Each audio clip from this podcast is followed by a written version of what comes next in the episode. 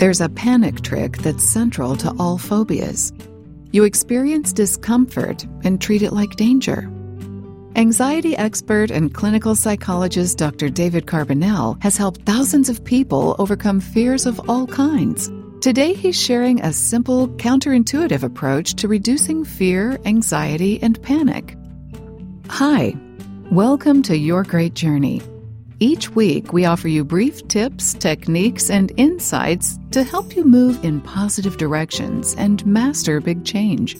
For more information, please visit yourgreatjourney.com. Your Great Journey is brought to you by audiobook publisher Wetware Media. Wetware Media publishes a wide variety of personal transformation audiobooks available from any major online audiobook retailer. For more information, please visit wetwaremedia.com. That's W E T W A R E M E D I A dot com. Today we're sharing an excerpt from the audiobook The Fear of Flying Workbook. This audiobook teaches how to work constructively with your brain. It leads listeners step by step with proven techniques that finally make it possible to overcome their fear of flying. In this episode, Dr. Carbonell talks about what he calls the panic trick. The panic trick occurs when you experience discomfort and treat it like danger. He offers a key question to ask yourself when feelings of fear arise that can help you to not be fooled by the panic trick. There's a panic trick that's central to all phobias. You experience discomfort and treat it like danger.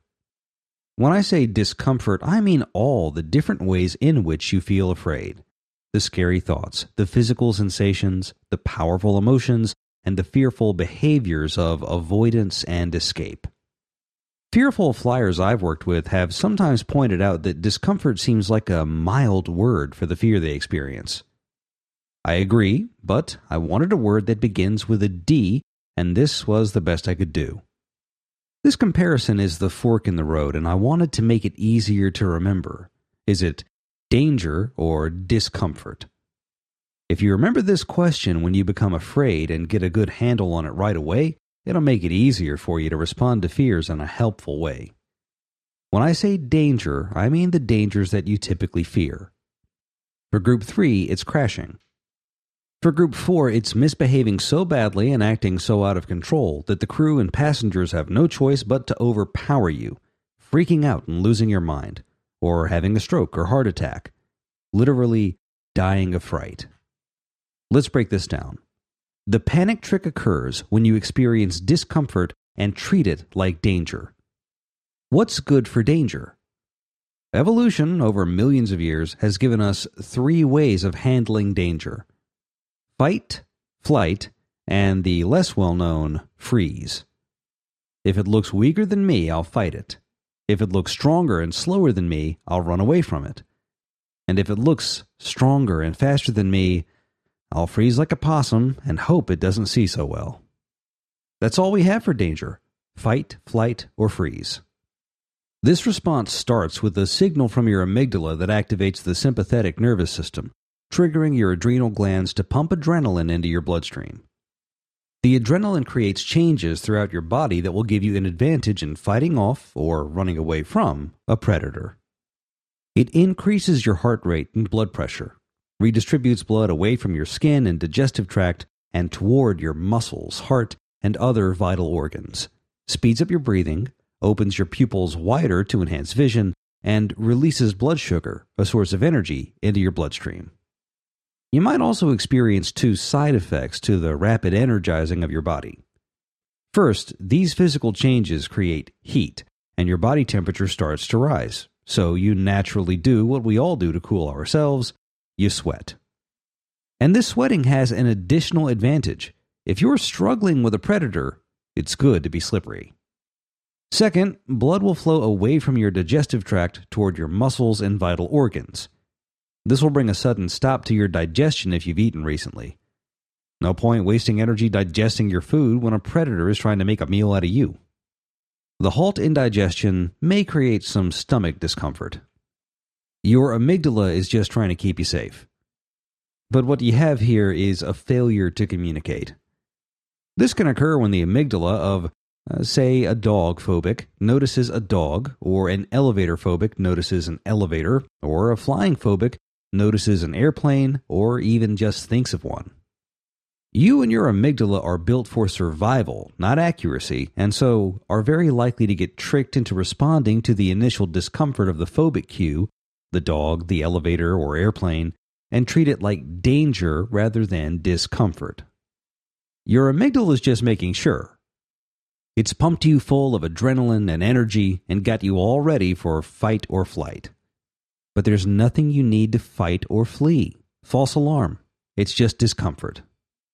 What's good for discomfort? Here we have lots of variations of chill out and give it time to pass. We don't need to oppose discomfort because it's a temporary bad feeling, not something that will harm us. Claire Weekes, an Australian physician who was the first person to write about panic and anxiety in truly helpful ways, offered the metaphor of floating with your anxiety. People were sometimes unclear what she meant by float. I think she meant the opposite of swim make no effort, simply allow the environment to support you. Learning to float is often the first task in learning to swim. Learning to swim involves lots of complicated movements that have to be well coordinated. The strokes and paddling you do with your hands and arms, the kicking you do with your legs and feet, and the turning of your head to coordinate with your breathing. There's a lot to learn about swimming. What's there to learn about floating? A block of wood can float. It can't swim, but it can float. Why? Because floating asks you to do nothing but lie there. That's easy for a block of wood. It never does anything. That's not so easy for humans. We're used to doing things. We have to train ourselves to act like a block of wood, just hanging out doing nothing. A block of wood makes a great passenger once you get into its seat. For you, with your squirming, grabbing the armrest, thinking of escape plans, watching for signs of trouble, and worrying about the future, it's more challenging. This is why people often get tricked by panic. You have to do less rather than more, and your instinct is to do more. What gives the panic trick so much power is this What's good for danger is the opposite of what's good for discomfort. For danger, we have fight, flight, or freeze. For discomfort, we have wait and give it time to pass.